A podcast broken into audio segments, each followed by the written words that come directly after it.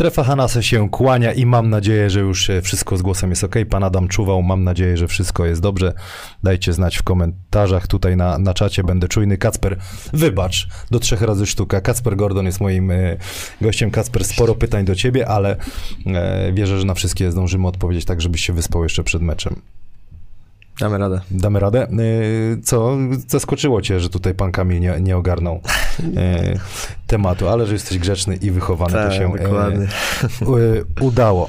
Zajebiście, działa, już jest elegancko. Witamy kibiców, dziękuję bardzo za zrozumienie i wyrozumiałość. Słuchajcie, nie wiem, o co chodziło. Pan Adam powiedział, że kompa musiałem zresetować. Teraz idealnie możemy gadać, także lecimy. Kacper, jeszcze raz, bo robiliśmy to, raz nie było słychać, a raz trzeszczało. Wymień nazwę swojej drużyny, bo ona będzie piekielnie trudna, zwłaszcza dla komentatorów Polsatu. Krajowa Grupa Spożywcza Arka Gdynia. Uczyłeś się długo, czy tak od razu z automatu poszło? Nie, mieliśmy kilka materiałów, już musiałem powiedzieć, więc nieźle. Słuchaj, jak teraz ty się czujesz? Bo najbardziej mnie interesowała kontuzja twojej nogi, to było straszne, jak to się usłyszało, bo wiesz, fantastyczny sezon, może nie fantastyczny, udany sezon w Toruniu. Utrzymanie, twoja regularna gra, gdzieś tam rola, fajne występy w kadrze i to można powiedzieć tragedia, nie? Tobie się chyba życie tak trochę przez chwilę zawiesiło. No, tragedia może nie, to chyba trochę za mocne słowo, mogło być dużo gorzej, są dużo gorsze historie, przypadki, więc tutaj tak naprawdę miałem tylko uszkodzoną łąkotkę, tak generalnie rzecz biorąc, więc po zabiegu wróciłem bardzo szybko, zresztą jak widać już 2 mecze zagrałem, przebiegło to naprawdę bardzo sprawnie i jestem bardzo zadowolony z tego powodu. Tak jak mówię, no mogło być znacznie gorzej, więc no jestem bardzo szczęśliwy. Wiesz co, no tragedia to rzeczywiście może za mocne słowo, no ale sam przerobiłem kontuzję ręki w wieku 20 lat i rzeczywiście no, to coś się nagle może zatrzymać, natomiast wyglądało to źle, wrzuciłeś zdjęcie, potem jeszcze słyszałem, o Gordon, pół roku, wiesz, bo tak ludzie między sobą gadają, pół roku przerwa, a wróciłeś szybciej niż ty myślałeś? Czy tak rzeczywiście było, jak usłyszałeś, co się dzieje? Miało być wstępnie pół roku. Miałem mieć szytą łąkotkę, okazało się, że trzeba ją po prostu ucinać i to jest najlepsze rozwiązanie, co wiąże się z szybszym też powrotem, ponieważ po zabiegu od razu mogłem obciążać tą nogę i gdzieś tam pracować, żeby wrócić jak najszybciej. Mirosław Kołomyjec, witam serdecznie, Kacper. Bardzo ci kibicuję i trzymam kciuki za twoją karierę. Jak myślisz, gdzie będziesz za 10 lat? Jakie jest twoje największe marzenie związane z koszykówką? Pozdrawiam. Znasz pana? Witam, nie znam, albo po prostu nie kojarzę nazwiska. Za 10 lat, no na pewno marzeniem największym jest takie granie w Eurolidze. Śledzę tą ligę, bardzo mi się podoba cała oprawa, no już nie mówiąc o poziomie koszykówki, który jest no, poza ligą NBA prawdopodobnie najlepszym na świecie.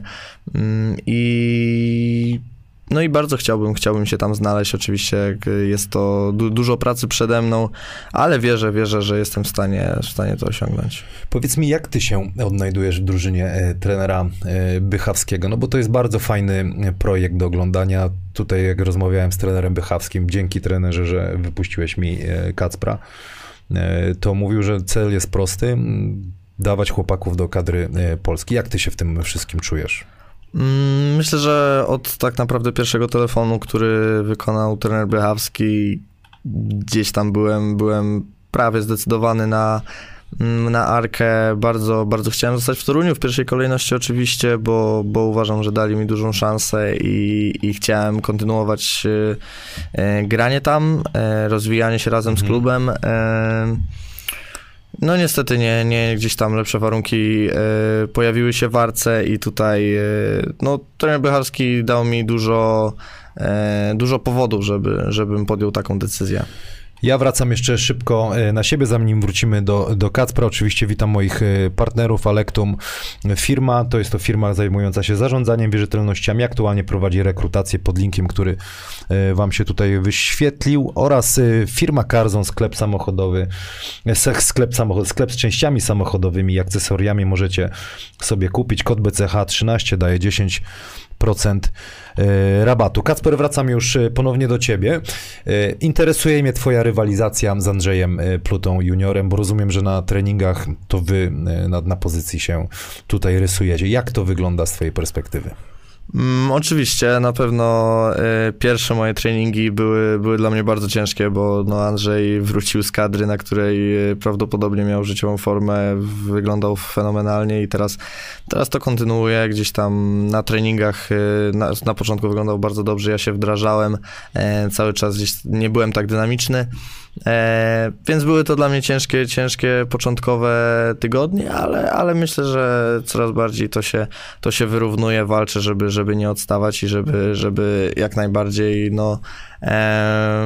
pomagać mu też się rozwijać i challenge'ować go do lepszych treningów. A Kacper Gordon to jest taki grzeczny chłopak, czy jak ja to czasami mówię, potrafi być chujozą tak zwaną, która będzie gryzła Andrzeja? Bo ja pamiętam, jak trenowałem z tatą juniora Andrzeja, no to myśmy się mocno rysowali, ale z szacunkiem takim, natomiast bardzo dużo mi ta rywalizacja z nim na pozycji dała. Myślę, że tutaj jest podobnie, że... Ale gryziesz go czy nie? No gryzę, oczywiście, że gryzę. Stale. Zresztą też taki mamy styl gry, tak chcemy grać, że ja muszę być agresywny, muszę cały czas presować Andrzeja, czy to ja go, czy on mnie.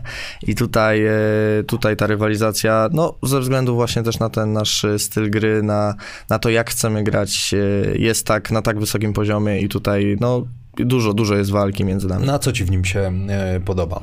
Tobie jako młodszemu zawodnikowi. Ile jesteś młodszy od Andrzeja? 2 lata. 2 lata. 2 lata. W sumie nie dużo też, nie? Tak, to prawda. No myślę, że Andrzej imponuje swoją odwagą przede wszystkim. No, rzuty często jakie bierze, jakie trafia przede wszystkim, to jest coś, na co się miło patrzy i dobrze ogląda. No i sama technika użytkowa. Myślę, że to są takie dwie rzeczy, które imponują. Potrafi sobie rzeczywiście wykreować fantastycznie te pozycje. Słuchaj, idziemy do pytań. Jeżeli nie ma pytań na czacie, to lecimy z pytaniami z Twittera. Smoking Trees. Kacper, grasz w tym roku w fantazji czy nie? A tak poza tym to truja po stepbacku czy handoffie? Czy po handoffie? W fantazji, w NBA nie gram.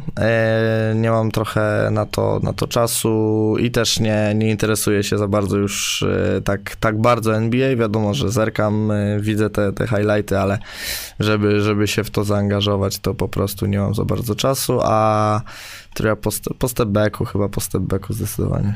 Maciej Itczak pyta, komu Kacper aktualnie kibicuje w NBA, ulubiony team i ulubiony gracz? No tak jak mówię, aktualnie gdzieś tam troszkę zaniedbałem moją wiedzę na temat no dobra, jedną drużynę NBA, ale no na pewno od wielu lat to jest Golden State Warriors i Stephen Curry. No. Ciekawe dlaczego, co? No. Bo strzelają. Dokładnie, tak. Następne pytanie, to dużo pytań jest od Sebastiana Burzenki. Przejdźmy sobie na tego Twitterka. Dzidek, w ogóle skąd ksywa Dzidek? Zatrzymajmy się na chwilę. Kurde, wydaje mi się, że to Olek Dziewa wymyślił i tak się przyjęło. Jako że byłem najmłodszy z tej grupy, wchodząc do Ekstraklasy, do tej pierwszej ligi, gdzie tam mieliśmy tą ekipę, tam był Seba Burzenko między innymi właśnie, Olek Dziewa, Szymon Tomczak, no tam nie chcę pomijać nikogo, Tomek Żeleźniak, Max Zagórski, no i dużo mieliśmy dobre relacje i właśnie Olek chyba kiedyś tam rzucił taką ksywkę dla mnie, jako że byłem najmłodszy, najmniejszy, to Dzidek i tak się przyjęło. No to dobra, to Dzidek, to musisz odpowiedzieć na pytanie, który koszykarz ma największą głowę? No, sądzę, że chodzi tutaj o Maxa Zagórskiego. Tak? Tak, takie były... Duża tak głowa? Duża głowa. Ale taki łeb ma? Duży? Tak, ale wielka wiedza teraz dlatego. A dlatego, że dużo wie, tak? Tak. Teraz zresztą świetnie zaczął sezon w pierwszej lidze. Dobra, kawa czarna czy z mlekiem? Odpowiadamy na wszystkie. Czarna. Oczywiście czarna. Nauczyli mnie. Które kasyno we Wrocławiu jest najlepszy? Jesteś ten? Jesteś hazardzistą? Nie, nie jestem. Nie mam pojęcia. Czy musiałeś gdzieś być? Nie. Trudne pytanie, gdzie lepsza atmosfera u trenera Wojtka czy u Duszana? Chyba muszę odpowiedzieć, że u trenera Wojtka. Inne sytuacje w ogóle. U trenera Duszana znaliśmy się od bardzo, bardzo długiego czasu, tak jak mówię, to była ta ekipa, która od kilku lat już była wspólnie i ciężko jest to porównać, ale u trenera Wojtka teraz mamy naprawdę świetną atmosferę. Myślę, że mimo tego, że każdy z nas jest tak naprawdę na innym etapie kariery, życia, to i tak super się dogadujemy. No tutaj przede wszystkim przykład na przykład Kuby Schumerta i Adama Hrycaniuka, gdzie różni ich naprawdę liczyłeś ile? Sporo lat. Wilczur jest 84. 30 to 39, to no 17 ma, 18 skończy, więc no jakby przeostrzył Wilczur, sporo. Mógłby być. tak. Mógłby być dokładnie, więc no tatą. Tu odpowiadając na to pytanie, ciężko jest bardzo porównać, ale u obu trenerów była świetna atmosfera. To Kacper, to zatrzymajmy się przy trenerze Bychawskim. Jesteś młodym zawodnikiem. Lubię z tą rozmawiać, mimo że mało się znamy, jesteś czujny, ale musisz na to pytanie odpowiedzieć, jaki jest prywatnie, przynajmniej na treningach, trener Wojciech Bychawski, bo jest to osoba, którą kibice chętnie będą obserwować w tym sezonie. Myślę, że warto, bo jest to osoba przede wszystkim bardzo szczera i tutaj bardzo, bardzo to cenię, jeśli coś trener mówi, rzeczywiście tak się dzieje i tutaj myślę, że to już nie jedna osoba powiedziała i też sam trener o tym mówi. No, uważam, że jest to bardzo ważne jako trener, bo zawodnicy muszą ufać i to jest taka jego cecha bardzo ważna. Co do reszty, no bardzo fajną atmosferę trzyma, jest naprawdę charyzmatyczny i czy to jakieś żarty, czy różne tego typu rzeczy, no to jest mega w porządku. Oczywiście jak trzeba, no to wiadomo, pracujemy ciężko, ma bardzo dobre podejście, pozwala nam tak naprawdę popełniać błędy, oczywiście. Mamy z tych błędów wyciągać wnioski i to jest jasne, ale mamy te możliwości, mamy być odważni na treningach i często za brak odwagi bardziej dostajemy jakieś tam uwagi niż za jakieś rzeczywiście błędy wynikające ze stworzenia sytuacji. Okej. Wróćmy jeszcze tylko do pytania, znaczy nie jest pytanie, to jest taka lekka szydera Sebastiana Burzenki. I na koniec, co trzeba zrobić, by być tak dobrym koszykarzem? Chcesz mu jakoś odpowiedzieć? Nie, myślę, że dzisiaj pokazał to. Właśnie, jaki wynik? A przegrali z WKK. A to teraz mi powiedziałeś. Dałem, odbiłem. Odpisał, pokazałeś. Jak to jest, widzisz, jednak nie jest łatwo grać i gadać. Zresztą pytałem się ciebie, czy chciałbyś mieć swój podcast jako aktywny zawodnik. Odpowiedziałeś mi, że... Raczej nie. Myślę, że na razie skupię się na koszykówce. Chociaż nie wiem, może z czasem mi się to zmieni. Teraz jest to coraz popularniejsze, ale na razie się na pewno nie będę. Ale powiedziałeś fajną rzecz, ciekawe co na to kibice, czy by oglądali, że byłyby to o rozgrywkach Euroligi. No myślę, że tak. No teraz Adam tak to zaczął robić na Twitterze i myślę, że to jest fajne, to jest taka rzecz, której nie ma tak naprawdę. Nie wiem, jaki by był odbiór, no bo tak jak mówię, no Euroligą w Polsce nie interesuje się jakoś dużo osób, chociaż może by się ktoś znalazł.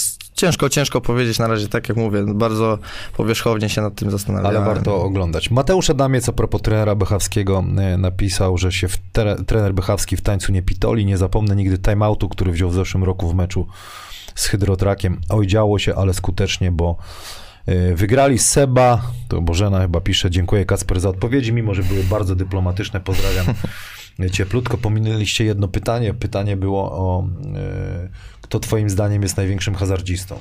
Ja się mogę domyślać kto. Nie wiem, ciężko mi ocenić. Dyplomatycznie. Jak to młody zawodnik nic kuźwa nie powie. Jak to jest być, PLK Meme pyta, jak to jest być bożyszczem chińskich nastolatek i czy zatańczysz kiedyś wspólnie z trenerem? Byłeś po prostu rozchwytywany w Chinach? Tak, znaczy była śmieszna sytuacja, wyniknęła, ponieważ na no nie wiem jak to nazwać, chińskim TikToku.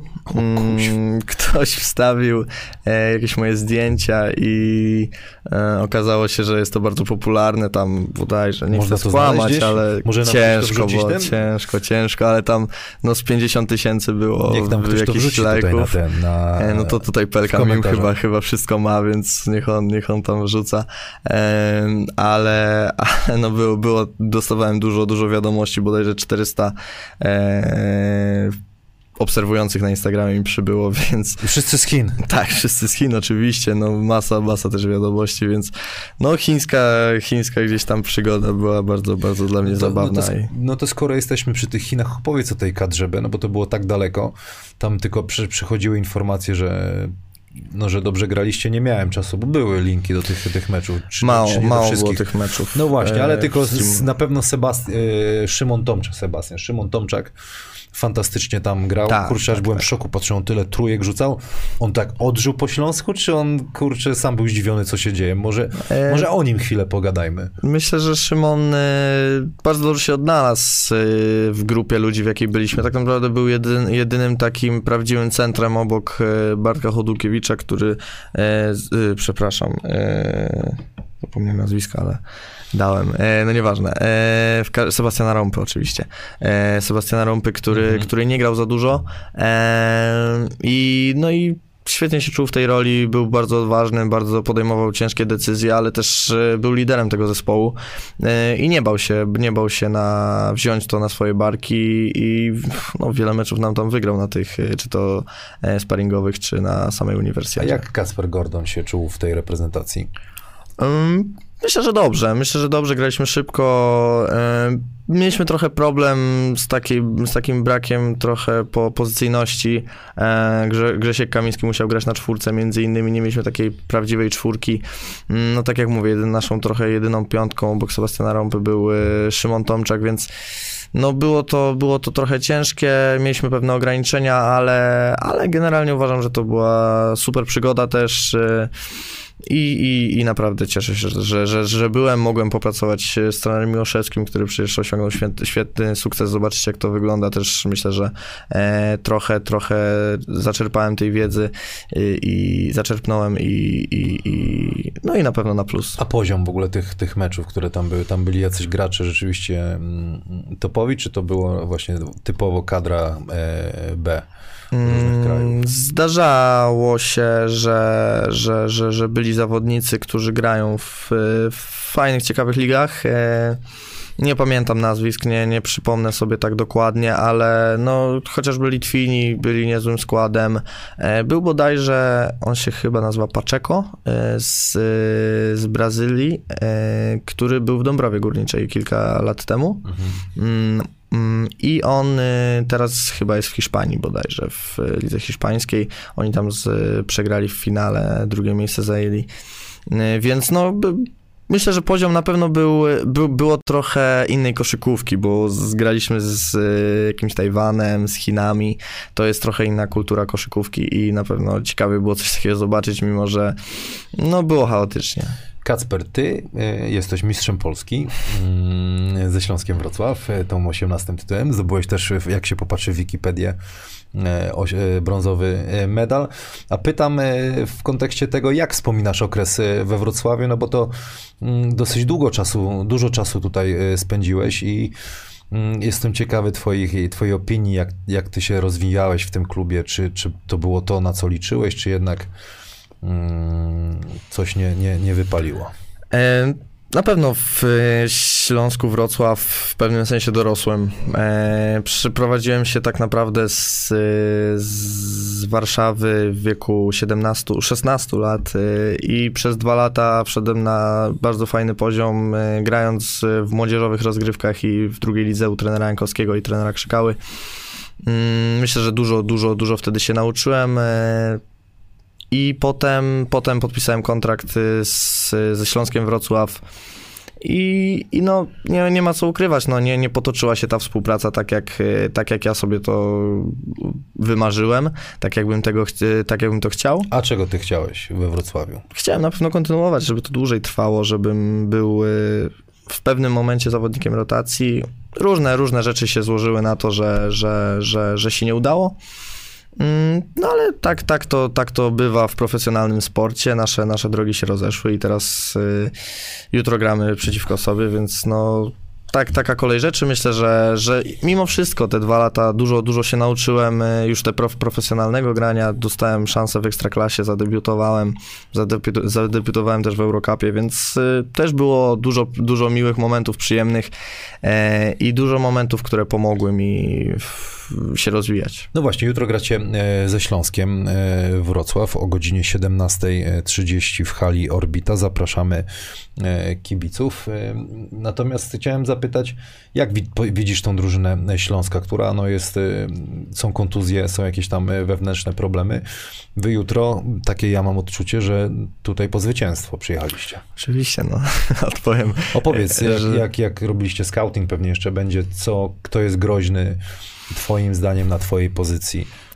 Generalnie no dobrze wiemy, że Śląsk to nie jest żadna tajemnica, że biegają bardzo szybko do kontry i będą chcieli najwięcej łatwych punktów. Mieli mało czasu na organizację gry tak naprawdę, ponieważ przez kontuzje, które im się wydarzyły, i jest to trochę chaotyczne momentami, ale no, Śląsk-Wrocław to Śląsk-Wrocław, są wicemistrzami Polski, nie zbudowali byle jakiego zespołu, oczywiście są mocnym zespołem, więc na pewno możemy wykorzystać jakieś tam ich problemy, ale bardziej się skupiamy na sobie, na swoim dalszym rozwoju, na swoich założeniach przede wszystkim i jeśli je spełnimy, to myślę, że na pewno jesteśmy w stanie wygrać. Kogo jutro będziesz krył? Za kim będziesz biegał jutro? Twoje zadanie. Prawdopodobnie za Grawetem i za Evansem. No tutaj to jest 2 kreatorów głównych. No zależy, kto będzie na boisku, kiedy ja będę wchodził, bo to też nie wiadomo, jakim składem wyjdą. Czyli będzie sporo biegania, bo Grawet akurat mi się podoba ten zawodnik, bo jest taki agresywny, gra do kosza, widzisz, że będzie dużo pracy. Kacper, wróćmy jeszcze do tego sezonu w Śląsku Wrocław. Chcę się ciebie zapytać, dlaczego nie zostałeś na kolejny sezon, bo miałeś kontrakt. Miałem, aczkolwiek dostałem informację, że mam być w pierwszej lidze, że nie mam być przy zespole ekstraklasowym, co też zrozumiałem. W tym momencie też przyszedł Olek Wiśniewski, taką klub podjął decyzję. Ja poprosiłem o możliwość wypożyczenia i tak się dogadaliśmy z władzami. Czyli generalnie wkurwiłeś się. Delikatnie mówię. Ja mogę przeklinać, jak ty możesz być grzeczny? No nie byłem zachwycony, nie ma co ukrywać. No to jakby sama ambicja, której mam dużo, nie byłem zachwycony tym faktem. Ale jak najszybciej chciałem pójść do innej drużyny i udowodnić, że jestem gotowy na ten poziom i mogę grać w Ekstraklasie. No i poszedłeś do Torunia i trafiłeś chyba w 10, no bo rola duża, sezon cholernie na pewno trudny do ostatniego meczu. Jak ty ten sezon wspominasz? Ciężki, ale dużo nauki, bardzo... Myślę, że ogólnie bardzo fajny sezon, dużo wyciągnąłem z tego sezonu, świetna relacja złapana z chociażby Aronem Celem i Bartkiem Diduszko tutaj, dużo pomocy pomagali z ich strony, tak. Czyli na wspierali, pewno. Jak jako młody zawodnik nie trafiałeś rzutów, nie mówili, co ty młody robisz, tylko... Nie, broń Boże, to zupełnie nie oni. Oni nawet zachęcali do oddawania tych rzutów. Zresztą teraz Wojtek Tomaszewski, myślę, że po ostatnim dostał wskazówki od Arona czy Didiego, żeby więcej oddawał, żeby był agresywniejszy czy coś. Myślę, że to jest takie... To jest fajne, że też ci starsi zawodnicy chcą, żebyśmy brali odpowiedzialność. Właśnie tutaj był przykład Arona i Didiego, którzy cieszyli się, jak my tak naprawdę zdobywaliśmy punkty, byliśmy tymi głównymi aktorami, powiedzmy w cudzysłowie, tych meczów i do tego dążyli tak naprawdę. A czuć było taką presję, no na pewno, bo każdy chce się utrzymać, nikt nie chce spać, ale zewnątrz, w klubie. że trzeba się utrzymać za wszelką cenę. Były takie, może jakieś, takie może niezdrowe emocje, nie wiem, czy to jest dobre słowo. Nie, chyba. Ale, że czuliście, kurde, co to będzie, nie? Jak się nie utrzymamy. Znaczy, no na pewno, no każda jakby społeczność każdego klubu, no nie chce spaść z ligi i czuliśmy presję kibiców chociażby, chociaż kibice naprawdę w Toruniu świetnie się zachowywali i byli bardzo, bardzo cierpliwi, byli bardzo, no wytrwali tak naprawdę, no pamiętam słynny dla nas, dla mnie, zapadł mi bardzo w pamięci wyjazd do Łańcuta, gdzie jest to, no kawałek drogi z Torunia, a no z 10 kibiców, 15 taka grupa, która zawsze za nami jeździła, była i co by się nie działo, czy byśmy mieli 6 porażek z rzędu, czy byśmy wygrywali, to oni byli z nami, wspierali nas i do ostatniego meczu no byli z nami po prostu i kibicowali, wiadomo, no nie byli zachwyceni porażkami, ale byli z nami, więc na pewno ta presja była, ale myślę, że bardziej my sami od siebie wymagaliśmy tego, żebyśmy się utrzymali, wiedzieliśmy, że jesteśmy drużyną, która zasługuje na to przez pryzmat całego sezonu, która ciężko na to pracowała i po prostu sobie to, no, można powiedzieć, że wyrwaliśmy, bo na 8 kolejek przed końcem traciliśmy 4 porażki do Astorii i Gliwic, więc ostatni mecz z kim graliście? Z Gliwicami właśnie. Gliwicami. Tylko Gliwice miały już pewne utrzymanie, aczkolwiek no, nie poddały się. No tam było ciekawie do samego końca. Kacper, wróćmy do pytań, które są na Twitterze do ciebie. Jakiś magnes musisz oddać Soni Grząś? Czy kupiłeś, obiecałeś jakiś magnes? O co tutaj chodzi? Mamy taką grupkę ludzi zainteresowanych PLK, można powiedzieć. No i tam napisałem, że muszę właśnie, że magnes kupię każdemu z Chin i muszę się z tego wywiązać po prostu. No dobra, no to ten magnes, rozumiem, że w Dąbrowie Górniczej wręcz. Tak, jak będziemy grali. Albo wiesz, musiał zamówić gdzieś na Zalando. Następne pytanie. Paweł pyta, kiedy zagramy w NBA 2K24. Zadaję takie pytanie, bo jak ktoś zadaje z szacunku do moich kibiców, twoich kibiców, trzeba zadać. Myślę, że jak najbardziej jestem otwarty. Ostatnio trochę mi się rozluźniło, więc bardzo, bardzo chętnie. Co to znaczy? Zmieniło się? Z czasem. Zaliczyłem drugi rok studiów, więc to bardziej o to chodzi. Kampania wrześniowa była, poprawki, więc musiałem wszystko uregulować. No właśnie.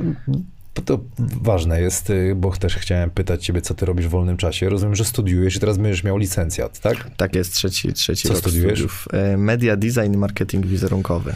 No to Kacper, to w jakim kierunku chciałbyś pójść? Ty, jakbyś mi zadał to pytanie, jakbym był w twoim wieku, nic bym ci nie wiedział, co odpowiedzieć. Ja tak byłem sfokusowany na koszykówce, że aż za bardzo chyba. Myślę, że u mnie jest podobnie. Ja też jestem bardzo, bardzo skoncentrowany na tym, co chcę osiągnąć, jak chcę się dalej rozwijać w koszykówce przede wszystkim. Nie zapominam o tych studiach, bo to uważam, że jest ważne, żeby mieć ten papierek tak naprawdę, tak w cudzysłowie mówiąc. No i chcę się rozwijać, a znalazłem trochę taki kierunek właśnie z tym marketingiem związany, który mnie interesuje, ciekawi. Chciałbym się pod tym względem dalej rozwijać i może coś z tego w przyszłości wyniknie. To jak wygląda taki twój tydzień, jeśli chodzi o treningi? To trenujecie raz dziennie, 2 razy dziennie? Jak ty to łączysz? Różnie, bardzo różnie trenujemy. Generalnie nawet jeśli mamy 1 czy 2 treningi, zazwyczaj trenujemy o 11, więc staram się przed treningiem zawsze coś zrobić takiego, ja to nazywam trochę dla umysłu, nie? Żeby czy to coś się pouczyć, czy to coś pouczytać, czy jakiegoś języka się pouczyć. Zawsze coś chcę zrobić przed tym, żeby też fajnie się rozbudzić i przygotować do tego treningu, no bo wtedy jestem tak naprawdę gotowy z otwartą głową. No to fajnie, bo w takim razie, jeżeli młodzi ludzie to słuchają i rodzice, a na pewno to nawet jak mało osób z nami jest na live, to sporo osób to obejrzy, że jednak można to łączyć. Ja sobie, oczywiście, ja sobie jak przypomnę, ja zrezygnowałem ze studiów w pewnym momencie, ja byłem tak wykończony, myśmy trenowali 3 godziny rano, 3 godziny wieczorem, po 3 godzinach było jeszcze wideo, ja nie byłem w stanie w ogóle skupić się na koszu, jedyne o czym marzyłem to położyć się spać. Myślę, że inne czasy, inne możliwości, ja teraz tak naprawdę no, studiuję w Dolnośląskiej Szkole Wyższej, a mieszkam w Gdyni, nie? To więc dziwne, jak to jutro masz ten egzamin. Nie, no jutro, w sensie generalnie mam indywidualną organizację studiów, która mi pomaga to pogodzić, nie? I tutaj no, duże podziękowania dla uczelni, bo to też nie jest jakby łatwe i udaje mi się to tak naprawdę, ja muszę zaliczać, spotykać się indywidualnie, oczywiście niestacjonarnie z wykładowcami i jakoś działać. Szacun, Kacper, szacun. PLK Meme, pytanie z czata. Pytanie do Kacpra. Skąd u ciebie zacięcie do fotografii? Dlaczego Miłosz Romański, Bartek Müller ciągle proszą cię o fotki? To jest jakiś inside joke. Tak, inside. No. Zrobiłem takie dwa ciekawe zdjęcia, które zresztą krążą gdzieś tam po Twitterze. Takie z przyczajki trochę. A czy ty wiesz, kim jest PLK Meme? Nie wiem. Szczerze mówiąc, przysięgam, że nie wiem. Kto to może być? Długo się zastanawiałem, już nawet na czacie próbowałem go jakoś podpuścić, ale nie daje się, więc... Dobry jest gość, ciekawe rzeczy wrzuca. Słuchaj, pytanie z Twittera, potem będą pytania nie z Tindera, bo to kiedyś ktoś pomylił, nie z Tindera, tylko z Twittera. Jarosław Psikuta. Patrząc po składzie, kadra Polski 2002 zawsze wyglądała solidnie, wyniki tego nie odzwierciedlały. Co twoim zdaniem miało największy wpływ na brak awansu do dywizji Mistrzostwa Europy do 16 lat i późniejsze średnie wyniki reprezentacji? To jest dobre pytanie, ciężkie dla mnie, bo szczerze mówiąc nie wiem. Mieliśmy fajnych chłopaków, naprawdę dużo potencjału jest w tej grupie wiekowej, ale nigdy jakoś tak nie mogliśmy, nie wiem, czy to zgrać się w czasie, czy po prostu się zgrać, żeby jako drużyna dobrze wyglądać, bo ja uważam, że no jedno to jakby jest to, że są fajne indywidualności w drużynie, a drugie to, że indywidualności tworzą drużynę i myślę, że tutaj to był jakiś tam problem, gdzie nie mogliśmy po prostu tego poskładać i myślę, że to był taki główny problem. A co do wyników, no U16 odpadliśmy w ćwierćfinale, czyli tak naprawdę zabrakło nam, no można powiedzieć, że jednego meczu, bo gdybyśmy wygrali ten ćwierćfinał, no potem są już dwie szanse, żeby awansować, bo 3 miejsca awansują do dywizji A. A potem niestety uciekła nam impreza U18, gdzie wywalczyliśmy sobie z rok starszymi awans właśnie do dywizji A w Rumunii. I niestety był COVID i mieliśmy wtedy, mieć Mistrzostwa Europy w dywizji A U18, ale się nie udało, byliśmy wtedy rok właśnie wcześniej w Rumunii z Wojtkiem Tomaszewskim, Kacprem Kłaczkiem i Kacprem Marchewką, w czwórkę byliśmy jako rok młodsi, no i stanowiliśmy też ważną część tej drużyny. No właśnie, tam dobrą ekipę mieliście, nie? Taką solidną. Ktoś, możesz powiedzieć, kto z tych chłopaków obecnie gra w lidze? W Ekstraklasie? No w Ekstraklasie, no to tak jak mówiłem, Wojtek Tomaszewski, no Kacper Marchewka jest ze mną w zespole. Nie chcę nikogo, kurczę, pominąć. Michał Pluta jest w Zielonej Górze. Urbaniak był z wami wtedy? Na U20, wcześniej nie było, U20, tylko okay. Na U20. No ale przede wszystkim no Igor Mić, no właśnie. Junior jest w kadrze seniorów tak naprawdę. Kurde, no nie, teraz mi nikt nie przychodzi do głowy, ale no okay. Jest kilku chłopaków też w pierwszej lidze, którzy grają fajnie, więc no... A oglądasz pierwszą ligę, śledzisz? Bo widzę, że tychy oglądałeś. Tak, dzisiaj w trasie, no tak, zdarza mi się oglądać, no znajomych zazwyczaj oczywiście, ale zdarza mi się. Ale ten center z Wrocławia jest przekotem, co? Jest sporo. Zaraz ktoś go ukradnie do ligi. Słyszałem kulisy poszukiwania trenera dziergowskiego, przecież Kacper Marchewka jest z córką trenera Dzierżgowskiego w związku, więc tutaj śmieszne rzeczy. Tak. Więc słyszałem kulisy i no i że to naprawdę bardzo zadowolony z tego transferu jest. No widzę, że to taki ale nie dziwię się. Z tymi łapami to wszystkich prawie objął. Dobra, Lutek 82 pyta. Pod którym trenerem nauczyłeś się najwięcej, który przekazał ci najwięcej wiedzy? No, mów prawdę, jak to mówi Bożena. Prawdę mów. Trener, na pewno trener Jankowski, co prawda nie w ekstraklasie, tutaj w drugiej lidze głównie. Myślę, że no, tak jak mówię, to było takie moje wdrażanie się do seniorskiej koszykówki i tego poznawanie tego wszystkiego. I słowo tutaj... wdrażanie jest już jakby słowem trenera Jankowskiego, nie? No, ten efekt już, to na mnie działa. Bo ja też tego mów dalej. To jakby efekt też jego działań. No na pewno bardzo, bardzo dużo wziąłem z tej naszej współpracy, kolokwialnie mówiąc. Myślę, że no też tu sporo zawdzięczam trenerowi Wilinowi, ponieważ zadebiutowałem u niego tak naprawdę do grudnia, do mojej kontuzji. Bardzo dużo grałem i... No i potem jakby nie mieliśmy okazji współpracować, więc kto wie, jakby to się dalej potoczyło. Myślę, że jemu bardzo dużo zawdzięczam. No i to myślę, że na razie... No, na pewno trener Milosz Mitrowicz, który dał mi ogromną szansę w Toruniu. Tutaj i wiele osób mówiło, że trochę, czy wiesz, to nie jest wasza wina, nie? Bo zaczął się sezon nie tylko młodych zawodników, ale on dał szansę młodym zawodnikom kosztem stracenia pracy. A nawet nie, ja się akurat z tym nie zgadzam, że dlaczego? Kosztem, ponieważ... Znaczy ja to tak z boku nie, jakby... Jasne. Nie stracił pracy przez nas, bo my jakby graliśmy... Wchodziliśmy, oczywiście, zdobywaliśmy doświadczenie, było to ryzyko, które trener Milosz brał. Mówisz, aczkolwiek... przez nas, przez młodych zawodników, tak? Czy przez całą ekipę? Myślę, że przez całą ekipę, bardziej przez, nawet bardziej przez, bym powiedział, przez zagranicznych po prostu, z którymi trener Milosz po prostu nie trafił. Okay. I wybrał złych zawodników, po prostu za słabych na tą ligę w tamtym momencie. I myślę, że to był bardziej problem i potem chęć jakby ratowania tego wszystkiego. Nie ukrywam też, że mieliśmy wiele meczów, które przegraliśmy w końcówkach i ten sezon naprawdę mógł się zupełnie inaczej potoczyć, więc nawet myślę, że nie trener Milosz, ja bym chciał wykluczyć tą tezę, że trener Milosz Mitrowicz został zwolniony dlatego, bo inwestował w młodych zawodników.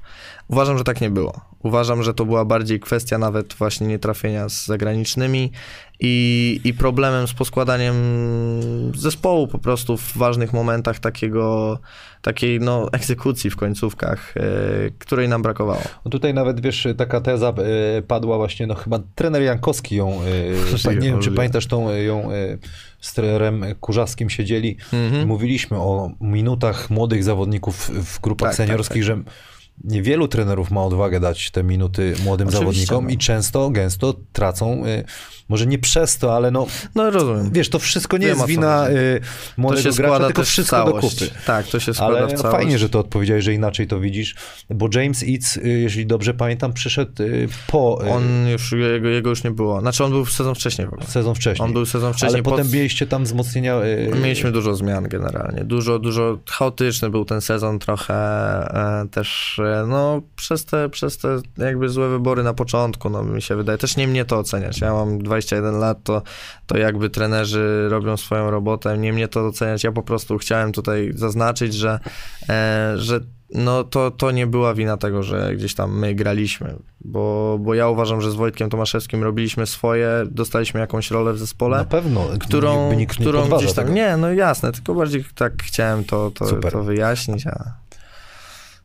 Dobrze, Kacper, już się rozkręcamy.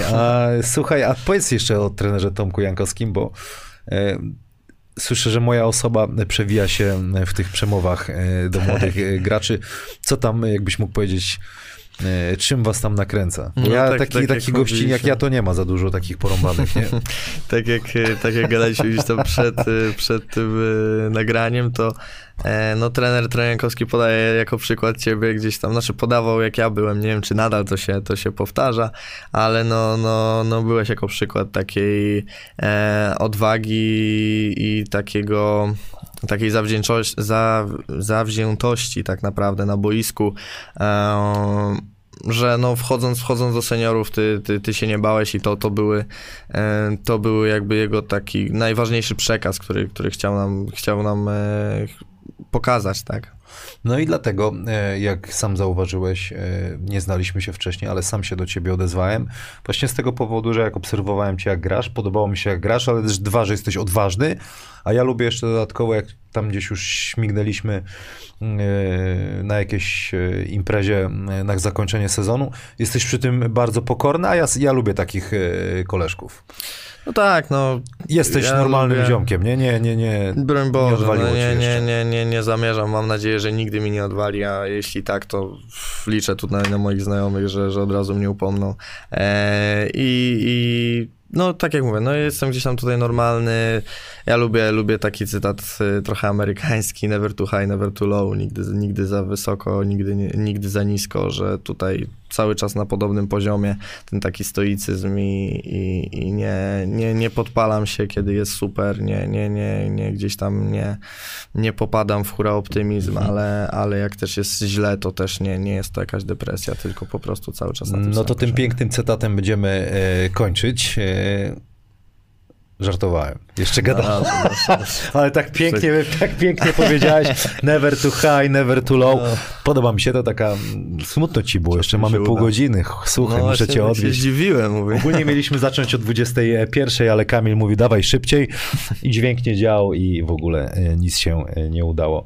Never too high, never too low. Coś chciałem od trenera jeszcze zapytać. Jak sobie przypomnę, to do tego wrócimy. Ale pytanie od Ludka 82. Jak wygląda szkolenie umiejętności czysto użytkowych w Śląsku Wrocław? To się zmienia ciągle. To jakby... Nie było Maksyma Papacza, nie było. Chyba jak ty byłeś. Nie miałem w okazji współpracować, a słyszałem, że robi świetną robotę. Zgadza się. I tutaj słyszałem od chłopaków, że naprawdę to jest super rzecz. Jak ja byłem, nie było na to za bardzo poświęcanej uwagi.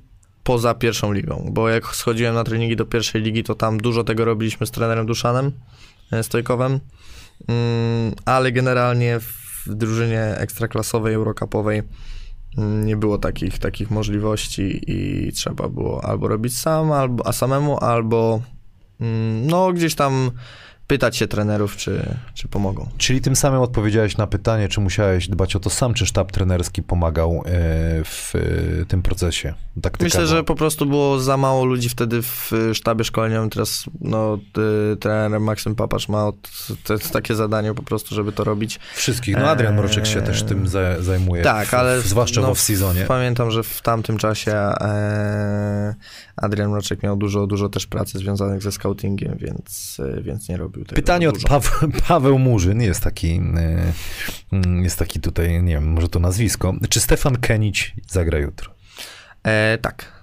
Tak, z tego co wiem. No, trenuję normalnie od początku tygodnia, więc myślę, że zagra.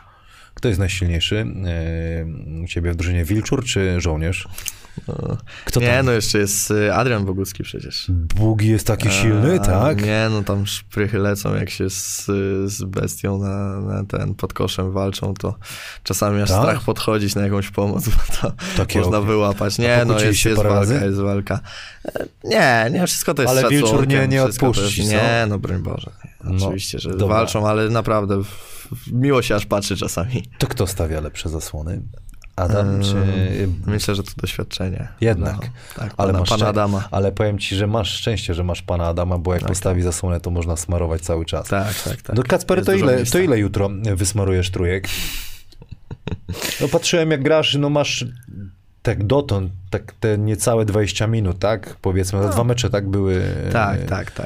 I to tak myślisz, że to tak było nie, też? No, decyzja trenera tutaj już nie wnikam. Trenerze, jutro troszkę więcej. Niech sobie chłopak postrzela w orbicie. Wiesz, że w orbicie łatwo się nie rzuca? Nie. Zgodzisz się ze mną? Zgodzę się. No to w tamtym roku się przekonałem, zresztą na przysłowiowym rowerze się przejechałem tutaj w orbicie, jak byłem z Toruniem przyjechałem. No, nie rzuca się łatwo na pewno. Dlaczego? Kurde... Jest coś takiego. Nie są te kosze twarde, ale są takie... Nie wiem, ciężko mi to nawet opisać, nie? Ale no, są specyficzne na pewno. Zobaczymy właśnie jutro, jak wam będzie. A wyjechałeś kiedyś, czy na rowerze, to już słyszę, że wyjechałeś, a zaliczyłeś kiedyś Tadeusza Sznuka, wiesz, to jest Tadeusz Sznuk? Taki program 1 z 10, twoi rodzice będą widzieli. Ja słyszałem tylko o milionerze. A to co jest milioner? No, że minuta i same zera. Aha, 6-0. Tego to nie znałem. Milionera to chyba nie zaliczyłem jeszcze, ale ze Sznuka zaliczyłeś kiedyś? Tadeusza? No, mogło się zdarzyć. No nie, ja staram się nie zapamiętywać takich statystyk, takich negatywnych. Ale najgorzej 1 z 10 zapalić to jest. No na pewno się zdarzyło. Przy mojej też często ilości oddawanych rzutów, no to w Ekstraklasie chyba nie, ale no wcześniej. Myślę, że kiedyś wysnułem taką tezę, że do Andrzeja Pluty pisałem, do młodego, że patrząc na jego grę, na jego pędzel, taką teorię wysnułem, że kiedyś rzuci 40 punktów w polskiej lidze. Zgodzisz się z tym? Jest w stanie chyba to zrobić, co? Myślę, że tak. Ma taki luz i ma swobodę przede wszystkim w oddawaniu rzutów i przede wszystkim się nie przyjmuje, tak?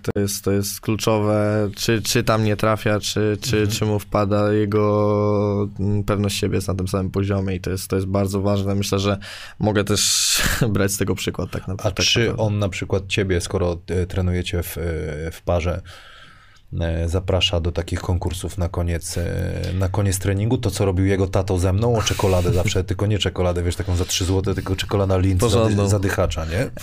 Jeszcze się nie zdarzyło, z połówki czasami rzucamy, ale to klasycznie przed meczem. To. Może nie słyszałeś, ale tata Andrzej senior zawsze mówi, dawaj młody, idziemy strzelać. To było takie konkursy do 2 zwycięstw, masz 10 rzutów, po 2 z 5 pozycji. Mhm. No i zazwyczaj Andrzej, wiesz, wygrywał i że będzie grać to 9 na 10, 10 na 10, 8 to bardzo rzadko miał, nie? Domyślam się. No Andrzej w takim konkursie myślę, że nie byłby aż tak mocny, bo on woli po koziołku, więc jakby z te beki to ciężko z nim wygrać, ale takie spotapy to może bym mógł go. No to jutro się zabawicie rano. No. Czekaj. Filip Jedliński pyta. Już czytam, czy na bulwarze w Gdyni mylą cię z popularnym Joshem Gidejem? No niestety nie, myślę, że mało kto na bulwarze w Gdyni zna Josha Gideja. Mało kto się interesuje NBA, więc niestety nie. Jedziemy dalej. FIBA Europe Cup Enjoyer. Ni hao, Gordon Sun. Dlaczego w przeciągu 3 lat zostaniesz reprezentacyjną jedynką i trzymasz nadzieję, że spełnisz kiedyś swoje marzenie z dzieciństwa i zagrasz w Spójnia Stargard? Pozdrawiam serdecznie. No nie wiem, bardzo ciężkie pytanie, nie jestem w stanie. Co do Spójni, to oczywiście nie jest to moje marzenie z dzieciństwa. A czy to myślałem, że gdzieś tak mówiłeś kiedyś, jak byłeś młody, że chciałeś zagrać w tym? Nie. Tak to tutaj sobie dodał szanowny pan typ bez kontaktów, więc no dlaczego zostanę reprezentacyjną? Nie wiem, mam nadzieję, że zostanę, mam nadzieję, że tak będzie, ale nie wiem. Kurczę, no, chciał zagrać, no może kiedyś na pewno. Teraz fajnie wyglądają, teraz fajną ekipę zbudowali, zresztą pewnie jest w euforii dużej tutaj pan redaktor, bo wygrali bardzo ważny mecz spektakularnym rzutem, więc no... Fantastyczny rzut, może go nawet znajdziemy. Tak. Ale pan redaktor, to wiesz, co to jest, tak? A ty nie, bez kontaktu. A też na tej grupie ludzi zajmujących się PLK. Ale generalnie, no kojarzę, miałem przyjemność chwilę popisać. Nati pyta, jak posiadanie kota wpłynęło na twoje podejście do życia? Prawdopodobnie to moja dziewczyna, więc dużo pozytywnych emocji na pewno od 2 miesięcy. 2 miesięcy mam kota, więc... Kota. Kota czy kotkę? Kota, kota. I co? Grasuje? Grasuje. Denerwuje cię? Nie, nie denerwuje. Bardzo, bardzo przyjemnie. Dobra. Kiedy przestaniesz być młody i mieć czas? Sebek TT pyta. No właśnie, myślę, że już przestaję być. Już przestaję być młody. Mam 21 lat tak naprawdę i... Czy mam jeszcze czas? No ciężko jest określić, kiedy, no też jakby jak poznamy, że zawodnik już nie jest młody, a jest zawodnikiem ekstraklasowym. No to zależy od tego, jak ocenimy jego sufit, tak?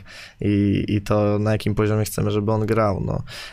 Ja nie ukrywam, że gdzieś tam przez niektóre osoby zostałem uznany za osobę, która może grać w przyszłości w fajną koszykówkę.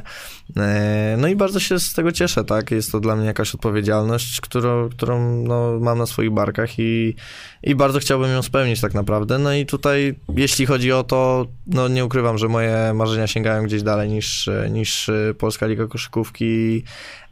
Chciałbym grać wyżej, a żeby grać wyżej, no to już ten czas powoli mi się kończy i bycie młodym. Bo teraz tak w takim idealnym świecie, no to Kacper Gordon jest, przede wszystkim jest zdrowy, oczywiście. No bo to wiadomo, gra bardzo dobry sezon, jest, bo zakładam, jesteś zmiennikiem, tak, Andrzeja? Tak jest. I wywiązujesz się z roli wspaniale. Andrzej Pluta idzie do lepszego klubu. I masz kontrakt na przyszły rok? Mam na 2 lata. I trener Bychawski w świecie idealnym, tak, Kacper Gordon będzie pierwszą jedynką i myślę, że masz to z tyłu głowy i taki chciałbyś mieć cel, nie ma w tym nic złego. Oczywiście. Bo chyba tak to powinno wyglądać. No tak bym chciał, żeby to wyglądało i ciężko pracuję na to, żeby tak to wyglądało i no... Nie ma się co wstydzić, każdy by chciał iść do przodu, a dla mnie krokiem do przodu będzie właśnie to, o czym powiedziałeś i... No i... Dużo pracy, przede mną wszystko w moich rękach tak naprawdę. Mam rolę, mam możliwości treningowe, indywidualny trening, dobrą siłownię, więc wszystko stoi przed mną otworem. Filip Dylewicz całe życie był zawsze wiesz, młody, więc można i tak. Jakub Dłoniak jest przykładem zawodnika, który ciężką pracą doszedł do ekstraklasy i został też królem strzelców. Nie wiem, ile wtedy lat miałeś, ale to był sezon 11, chyba 12, albo tak. 90. Z Zielonej Góry 10 lat miałeś? Jezu, tyle co mój prawie syn. O Boże, już człowiek stary jest. No i słuchaj, no i chłopak w wieku, co? No, ja młody, spokojnie. 30 chyba wtedy miał lat i został królem strzelców, co też ogromnym no, sukcesem było. Także no, trzymam za ciebie kciuki. Chociaż będziemy jeszcze dalej rozmawiać, bo mamy troszeczkę czasu. Pamiętasz, co ja ci wypiłeś już wszystko? Nie, jeszcze nie. A mam jeszcze wodę, mogę ci nalać, jakby wypijesz. Spokojnie, nie będę się krępował. Co ja chciałem zapytać? Pamiętasz, co ja ci kiedyś tam powiedziałem? To taka rada starszego zawodnika. Pamiętasz? Pamiętam. Ale coś jakby, nie wiem, co odpowiesz, nie? Ale ty to czułeś, że tak jest? Czy dopiero może ja ci to powiedziałem i... Oglądałeś swoje mecze? Czułem. Powiedz najpierw, może ty powiedz, co ja ci powiedziałem. Ja to zapamiętałem trochę jako widzenie kornerów, tak sobie to zakodowałem w głowie, widzenie kornerów przeciwnych, czyli skip pasy na pick and rollu. No napisałeś mi o tym, na pewno to była taka rada, która mi pomogła, bo to jest, jeśli chodzi o rozgrywającego, to bardzo ważna rzecz i... Koszara ci kazałem chyba wtedy gdzieś tam tak. No zresztą on to robił fenomenalnie.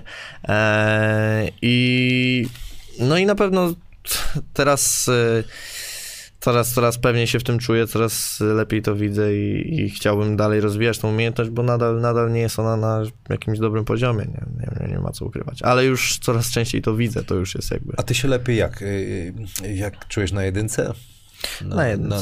Na dwójce też się gdzieś tam odnajdujesz jako... Na dwójkę, no nie będę ukrywał, jestem po prostu za mały aktualnie, za niski i będzie mi ciężko grać na dwójce, dlatego muszę być jedynką, cały czas uważam, że mam umiejętności, żeby zdobywać punkty i jestem w stanie te punkty zdobywać. Muszę ciągle pracować nad tym, żeby coraz lepiej kreować i to jest jakby kluczowe dla mnie. To mi się podoba. Jeszcze zapraszam cię oficjalnie na wakacyjne rzucanie z jednej nogi w przyszłym sezonie. Mam nadzieję, że chociaż skorzystasz raz, ale sobie fajnie by było tak, jakbyśmy oddali tak, nie wiem, kilka tysięcy rzutów z jednej nogi, z jakiegoś takiego top pitchka, że zamykają ci prawą rękę, idziesz w lewo i smarujesz z jednej nogi i trener Bychawski powie... Kurde Kamil, fajne to było, zrobimy set pod Kubę, ale ja bym się cieszył, brawka bym bił. Dzisiaj wszystko, wiesz, idealizujemy. Trzeba trenera Bychawskiego podkręcić. No. Podkręcimy i pogadamy, żeby już wszystko śmigało. Dobra, następne pytanie. Czy Aron to twój starszy brat? Ziemowit pyta. Pewnie chodzi o Arona Gordona. No nie, z tego co wiem, to nie, więc nie wiem, ale no śmieszne na pewno, mam nazwisko bardzo ciekawe, jeśli chodzi o to, o koszykówkę tak naprawdę, wielu zawodników w NBA chociażby z nazwiskiem Gordon, to zawsze nie musiałem się... jakby nie było śmiesznych sytuacji, kiedy tworzyłem karierę właśnie w NBA 2K, to zawsze normalnie wypowiadali moje nazwisko, a nie jak innych. To jest pytanie do ciebie, czy wy się pokłóciliście?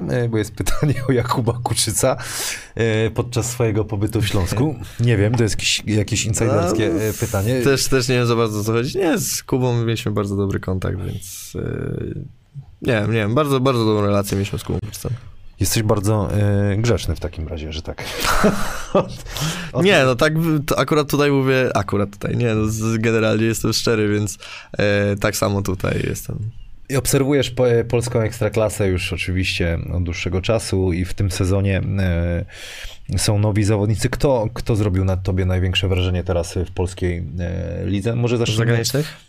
Możemy zacząć od zagranicznych, potem zapytam o drużynę, bo wszyscy mówią o Dąbrowie Górniczej, która no nieźle gra i gra agresywnie, ale z zagranicznych zawodników, kto jest takim kozakiem dla ciebie? Myślę, że w tamtym tygodniu się przekonaliśmy jako drużyna a propos dwóch zawodników z Daniela Browna ze Spójni.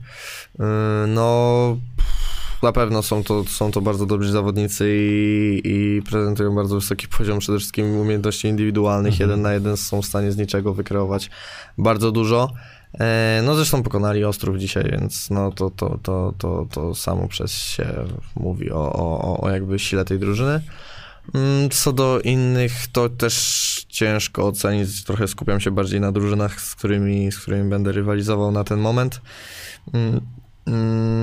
A no tak jak mówię, ta dwójka na pewno tutaj z Dąbrowy, no też nie oglądałem jeszcze Dąbrowy, nie mamy na razie meczu z Dąbrową w najbliższym czasie, więc... Dąbrowa chyba gra jutro we Włocławku, jeśli się nie mylę, po waszym meczu, od razu po meczu z Orbity cisnę do domku oglądać mecz, a ty masz wykupione, tak już z ciekawości jako zawodnik, emocje? Masz wszystko wykupione, i Polsat, i emocje. Polsat, emocje, Euroligę? Euroligę też. NBA? Nie, NBA nie. NBA nie. NBA nie oglądam. Zrezygnowałem na cześć, na korzyść PLK. Szymon Tomczak wleciał na czat. Jeżeli jeszcze nie było, Kacper, powiedz nam, jak to jest czuć się wysokim. Oczywiście tylko w Chinach. Oczywiście tacy malcy wszyscy. Była taka śmieszna sytuacja. Poszliśmy na jeden z pierwszych spacerów w Chinach. Spacerów, na pewno, tak. Idziemy i bardzo dużo ludzi zwracało na nas uwagę. No z jakiegoś powodu i szła jedna pani i coś tam mówi, że you are so tall, że jesteśmy tacy wysocy, pokazuje. Ja szedłem tam z tyłu, bo chyba z kimś rozmawiałem, czy coś tam, i ona do mnie, że jestem taki wysoki. Automatycznie wywołał to u mnie wielki uśmiech, bo rzadko kiedy ktokolwiek mi mówi, że jestem wysoki, szczególnie, że przebywam w społeczeństwie, który no słynie z tego, że jest wysoki. Ja jestem jednym z niższych zazwyczaj, więc tutaj do tego nawiązał Szymon, bardzo śmieszna historia, no i śmiał się ze mnie, że taki dumny chodziłem cały dzień. A poszliście na jakąś chińską imprezkę? No przyznaj się, byliście gdzieś? Zdarzyło się wyjść wieczorem gdzieś tam. No ale, i co? Tam, śmieszne takie były jakieś te...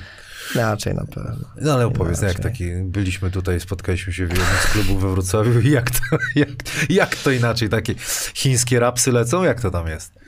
Nie, normalna muzyka. Znaczy to zdarzyła się jakaś chińska ale byłeś królem raczej, wtedy polowania. Raczej amerykańskie hity. Kacper, obiecałem, że trenerowi Bychawskiemu, że będziesz o 22:30 w pokoju i będziesz, ale jeszcze zostały pytania z Facebooka. Nie jesteś śpiący, nie? Nie. Dajemy radę. Dobra. Mateusz Gała Rugala. Czy tata podczas snu chrapie? Co to jest za pytanie? Tak, chrapie, no. Wiesz, co to jest? Ten pan? Tak, tak, to jest mój wujek, no. A, no to pozdrawiamy. Pozdrawiamy wujka. Grzegorz Wizner, twardy zawodnik chyba, tak? Myślę, że chodziło, bo to chyba kibic twardych pielników. No, w sumie racja. Brawo, takie Kamil. Nawiązanie. Dzięki. Baniał Cygana leciała na imprezie w Chinach. To jest hit. Po chińsku leciała. Kiedyś w ogóle ja uwielbiam ją po chińsku. Taki był hit w Chinach zespołu Weekend. Ale też, wtedy też miałeś 10 lat. Prawdopodobnie. Nie miałeś prawa w ogóle tej piosenki znać. Radosław Mazurek. Jak ci się gra w halach, kurnikach, takich jak Stargard i Słupsk? No, nie wiem, czy to są kurniki. No, nazwałbym bardziej oldschoolowe hale. No, tak. Chociaż kurnik jest nazywana stara hala we Włocławku, to też przez samych kibiców we Włocławku. No, ale niech tak będzie, takie jest pytanie zadane. Gdzie kibic jest blisko, a hałas sprawia, że niemożliwa jest komunikacja. Jeszcze paraliżuje, czy już nakręca? Myślę, że zawsze nakręcała, to jakoś tak nigdy... Wiadomo, jest jakiś taki stres, ale myślę, że ja sam sobie wytwarzam takie jakby warunki, że chcę... Moja ambicja po prostu produkuje u mnie taki lekki stres, co potem w trakcie meczu zazwyczaj przejawia się w taką ekscytację po prostu. I ja dużo lepiej się czuję w sumie przy pełnych halach niż przy pustych. No to taki pierwszy mecz w tej twojej, na początku jesteś tej przygody z koszykówką, kariery, jak to lubi to nazwać. Pierwszy mecz z taką zarąbistą atmosferą, który masz w głowie. Kurde, no w wielu takich meczach siedziałem na ławce. Na początku, okay, nie? Więc ale tak, ale także, no. Żebym zagrał, to takie wspomnienie. No wszedłem w końcówce w półfinale z Czarnymi Słupsk, tak? W meczu bodajże numer 2, gdzie atmosfera była kosmiczna. Ale także grałem, no to we Włocławku w tamtym sezonie z Toruniem. Myślę, że to był taki mecz, w którym rzeczywiście grałem realne minuty, byłem w rotacji. I była ta atmosfera naprawdę wspaniała. Tak samo zresztą w Stargardzie rok temu i tutaj jeszcze Słupsk, Słupsk, to już wspomniałem. No, ale to myślę, że te 3 mecze Stargard, Słupski i Włocławek to były takie. Dobra, jedziemy dalej. Jakub Nakielski, koszykarski idol z dzieciństwa. No tak jak już mówiłem, Stephen Curry. Ktoś jeszcze z polskich zawodników? Myślę, że Łukasz Koszarek. Koszar jednak. Koszar. Miałeś okazję z nim kiedyś porozmawiać? Tak. Mieliśmy po meczach, no bo też udało się zagrać przeciwko niemu 3-4 razy. Więc no na pewno cieszę się, że mogłem pooglądać jeszcze z perspektywy zawodnika, jak on grał i zresztą nawet z perspektywy ławki w półfinale, kiedy graliśmy przeciwko Zielonej Górze, kiedy w Bańce właśnie miał taki super końcówkę sezonu. No właśnie, a zawodnicy starsi, tacy, z którymi gdzieś tam byłeś i tak dalej, sami z siebie przychodzili, udzielali ci rad? Trochę zadałem to pytanie, ale wiesz, nawet to co ja, czy z zewnątrz ci ktoś udzielał, jest taka chęć pomocy tobie, czy... Jest, myślę, że jest. Ja też zawsze staram się każdego wysłuchać. Jakby oczywiście, no może dlatego, że po prostu jestem jakiś taki grzeczny, no właśnie, ale staram się ludzi słuchać i no szczególnie jak przychodzi do mnie ktoś taki jak ty, czy jak Łukasz Koszarek, no to po prostu jest warto wysłać, bo mają tacy ludzie ogromną wiedzę i ogromne doświadczenie przede wszystkim i to można tylko coś dobrego wyciągnąć. Czyli na imprezie, jak przyjdzie jakiś kiedyś, już mówimy po sezonie, przyjdzie jakiś koszykarz, który będzie ci gadał, który gdzieś tam grał, ale nadal może nie jest dla ciebie wizerunkiem, to ty będziesz z nim godzinę gadał, bo ty jesteś grzeczny, nie? Nie, no aż tak nie, oczywiście. No dobrze będę rzucał, jak będę wolny. Aż tak nie, tak z jednej nogi. Ale wysłucham pierwszą myśl i potem ewentualnie będę uciekał jakoś. Dobra, jak cię opluję, to uciekasz od razu. Jedziemy dalej. Jan Olbracht. Jak koszykarski szlak doprowadził Kacpra do Arki? Dlaczego takie wybory klubów, a nie inne? I czy to były wybory, czy tak się układało? No odpowiedzmy najpierw na to. Wybory. Wszystko to było wybory. Gdzieś tam, no tak jak mówię, no, tak jak gdzieś tam już tak rozmawialiśmy naturalnie, to trochę odpowiedzieliśmy na to. No byłem w tym Toruniu i w Toruniu podobało mi się, chciałem tam zostać, ale no jakieś tam warunki nie zgrały się odpowiednio. Zadzwonił trener Bychawski, którego wcześniej znałem i podpisałem kontrakt z Arką na 2 lata. Czy to były wybory? Tak, to były zdecydowanie wszystko moje wybory. Na szczęście. Cieszę się, że tak ci się to na razie układa i oby tak było dalej, żebyś to ty decydował, gdzie chcesz grać. Następne jest to dalej pytanie. Czy decyzja o zmianie klubu z Warszawy na inne województwo była trudna? Jak się czułeś poza domem, po wyjeździe? Ile w twoim sukcesie jest treningu klubowego, a ile indywidualnego poza klubami? Czy była trudna? No na pewno była trudna, bo to był pierwszy wyjazd z domu, tak? No co prawda miałem już te 16-17 prawie lat, więc byłem gotowy na ten wyjazd. Wiedziałem, że jakby to jest ważne dla mnie, żebym zrobił kolejny krok w mojej przygodzie i to na pewno było ciężkie, ale byłem też na to gotowy. Jak się czułem poza domem? Normalnie z czasem to wszystko się rozwiązały, wszystkie problemy, więc było dobrze. Ile w sukcesie treningu klubowego? Głównie trening klubowy tutaj poza klubami, no to poza klubami tak naprawdę to trenowałem głównie w kadrach i w kadrach też dużo się nauczyłem oczywiście, ale no większość tego to treningi klubowe. Czyli te takich typowo wakacji całych nigdy jeszcze chyba nie miałeś, bo zawsze była jakaś kadra, zawsze bardzo, coś, tak? Bardzo rzadko, tak naprawdę od 14 roku życia ciągle na kadrach jestem, więc no. A ta noga to był przypadek, czy to było zmęczenie?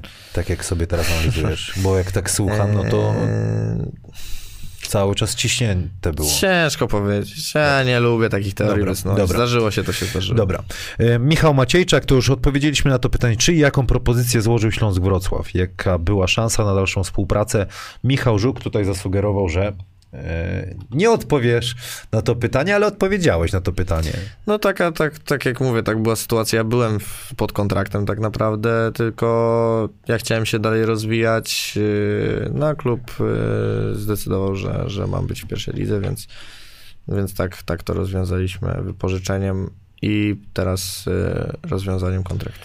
Krzysztof Kwiatkowski na czacie pyta, jak oceniasz karierę i grę kolegów z drużyny, którzy również reprezentowali twarde pierniki Stefana Kenicza i Michała Samsonowicza?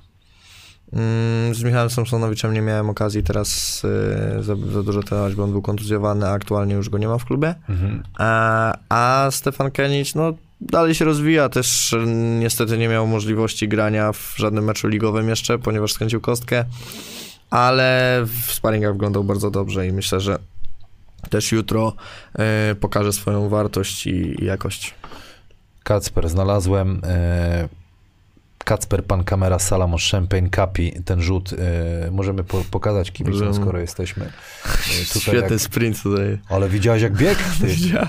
Zobaczmy jeszcze raz, puścimy. Ja właściwie muszę to, bo już jechałem po ciebie tutaj, muszę sobie to zobaczyć, co to była za sytuacja. Bo przerywać faul. No właśnie. Ale trafił. Ten to jeszcze kostkę skręcił. Co on tutaj zrobił, ten numerem 20? To Gordon chyba, tak? Tak, właśnie. Ale to nie ten, co ty wstydzisz. Piękny sprint, panie Kapi, w ogóle świetne filmy. Zobaczmy tutaj ten strzał, ten kostkę skręcił Damian Kulik, zagotowany. Zresztą widziałem, Stal Ostrów w ogóle coś tutaj wystosowała, jakiś tam pościg właśnie, że no, czy sędziowie nie widzieli gwizdka. No nie było gwizdka, to trzeba grać. Dokładnie. No. A jak ci się sędziowanie podoba w Polsce? Młody jesteś, nie możesz syczeć, nie? Nie mogę. Przyjmuję decyzje takie, jakie są. A wkurzają cię koledzy? Nie wiem, chyba nie masz takich w drużynie, którzy dużo gadają z sędziami? Nie, staram się wyłączać z tego, co gdzieś tam dzieje się poza grą. Raczej nie skupiam się na sędziowaniu. Jeśli coś mi rzeczywiście jestem z innego zdania, no to podchodzę do sędziego zapytać się, czemu tak się stało. I jest to normalna rozmowa, żadnych pretensji. Cecha charakteru, jeszcze tak chwilę cię przepytam, bo mamy parę minut dosłownie do 22. Cecha charakteru twoich kolegów po fachu, której nie lubisz. Co cię tak denerwuje? Często zadaję to pytanie. Po fachu? No, czy koszykarzy?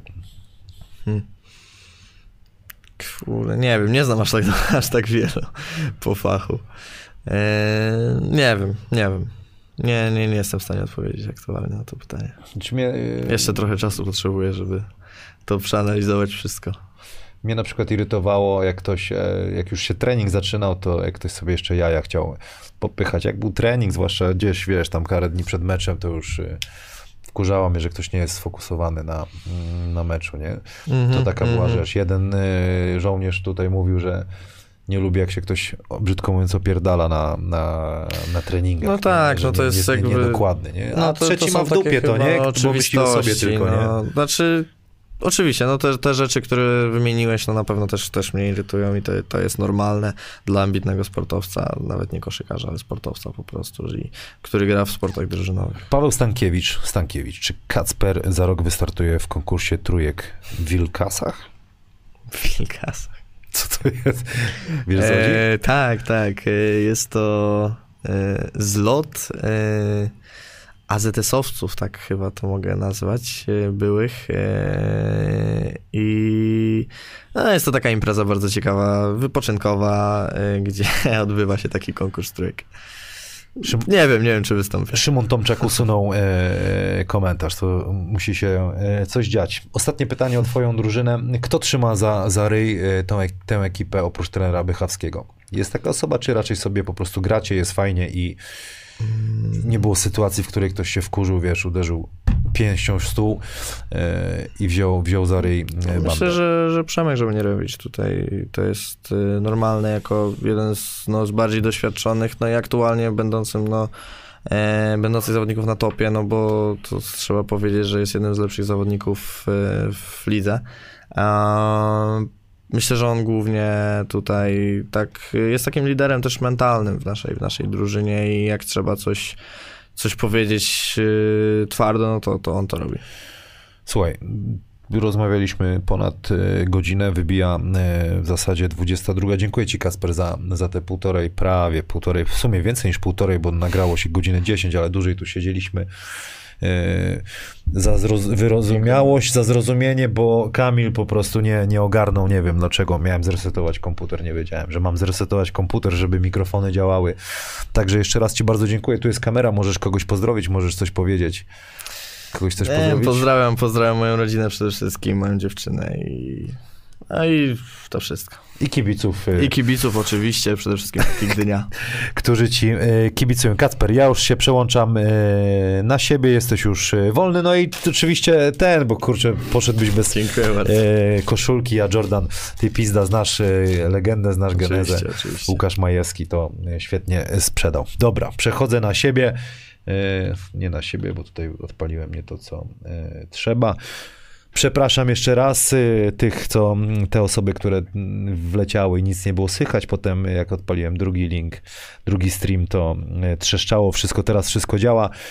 Także musicie mnie zrozumieć, jestem sam. Pan Adam był czujny, zadzwonił do mnie, pomógł mi to szybko ogarnąć. Grupa Alektum, cały czas widzicie, to grupa, która zajmuje się firma zarządzaniem wierzytelnościami. Jeżeli chcecie znaleźć pracę, dołączyć do nich, to możecie kliknąć w ten link, który się wyświetla i spróbujcie swojej szansy. Jeżeli potrzebujecie części do samochodu, to w zaprzyjaźnionym sklepie Carzon kod BCH13 daje 10% rabatu. Ja wam bardzo dziękuję. Za tydzień będzie rozmowa z trenerem mistrzów Polski Arkadiuszem Miłoszewskim. Sporo pytań i tutaj na pewno będziemy twardo dyskutować. Trener Miłoszewski miał taką prośbę o inteligentne pytania. Także bądźcie czujni. Do zobaczenia. Wszystkiego dobrego.